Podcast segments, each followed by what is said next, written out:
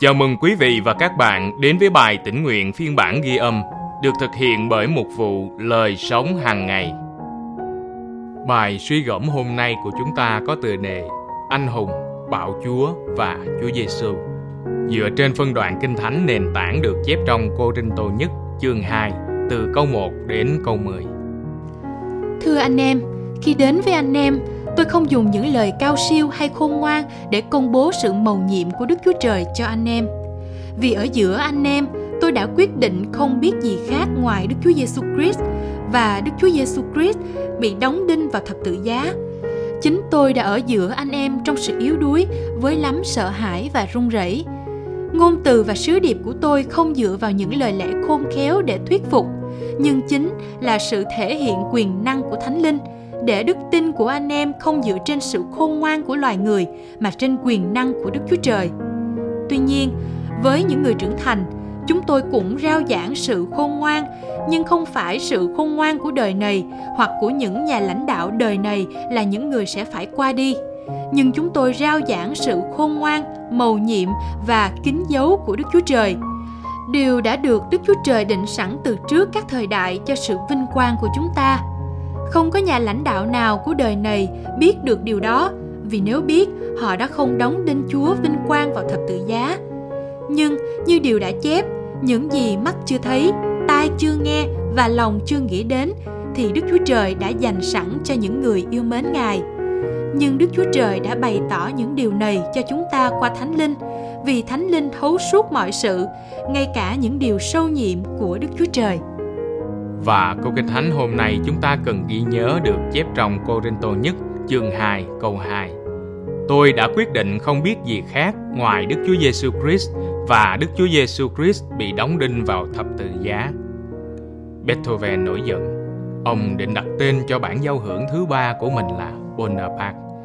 Trong thời đại chuyên chế về tôn giáo và chính trị, ông xem Napoleon như người anh hùng của nhân dân và người đấu tranh cho tự do. Nhưng khi vị tướng Pháp xưng đế, nhà soạn nhạc nổi tiếng đã thay đổi quyết định. Tố cáo người hùng trước đây của mình là kẻ bất lương và bạo chúa, ông bôi thật mạnh để xóa tên của Bonaparte đến nỗi để lại một lỗ thủng trong bản nhạc gốc. Các tín hữu đầu tiên có lẽ đã thất vọng khi niềm hy vọng cải cách chính trị của họ bị tiêu tan. Chúa Giêsu đã khơi dậy hy vọng về cuộc sống không có sự chuyên chế của Caesar, về các loại thuế nặng và sự hiện diện của quân đội. Tuy nhiên, nhiều thập kỷ sau, La Mã vẫn thống trị thế giới. Các sứ giả của Chúa Giêsu bị bỏ lại với nỗi sợ hãi và yếu đuối. Các môn đồ của Ngài bộc lộ sự non nớt và tranh chấp nội bộ. Nhưng có một sự khác biệt. Phao-lô nhìn thấy xa hơn ở những điều vẫn chưa thay đổi. Các bức thư của ông bắt đầu, kết thúc và tràn ngập với tên của Đấng Christ. Đấng Christ đã phục sinh. Đấng Christ với lời hứa sẽ trở lại trong quyền năng. Đấng Christ trong sự phán xét muôn vật và nhân loại. Tuy nhiên, điều đầu tiên và quan trọng nhất, Phao-lô muốn những người tin Chúa Giêsu phải hiểu rõ ý nghĩa của việc Ngài bị đóng đinh trên thập tự giá. Tình yêu thể hiện qua sự hy sinh của Chúa Giêsu đã khiến Ngài trở thành một nhà lãnh đạo khác biệt, là Chúa và là Đấng Cứu Thế. Thập tự giá của Ngài thay đổi mọi thứ.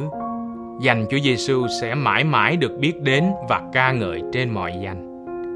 Chúa Giêsu khác với các nhà lãnh đạo khác như thế nào? Bạn có đồng cảm với Phao-lô khi ông nhớ lại sự yếu đuối và sợ hãi của chính mình không? Chúa Giêsu đã giúp bạn ra sao? Chúng ta cùng nhau cầu nguyện. Lạy Cha, xin giúp con nhìn thấy tấm lòng của Ngài qua sự hy sinh của con Ngài. Amen. Cảm ơn quý vị và các bạn đã lắng nghe phiên bản ghi âm bài tĩnh nguyện hôm nay. Chương trình được thực hiện bởi mục vụ Lời Sống Hằng Ngày.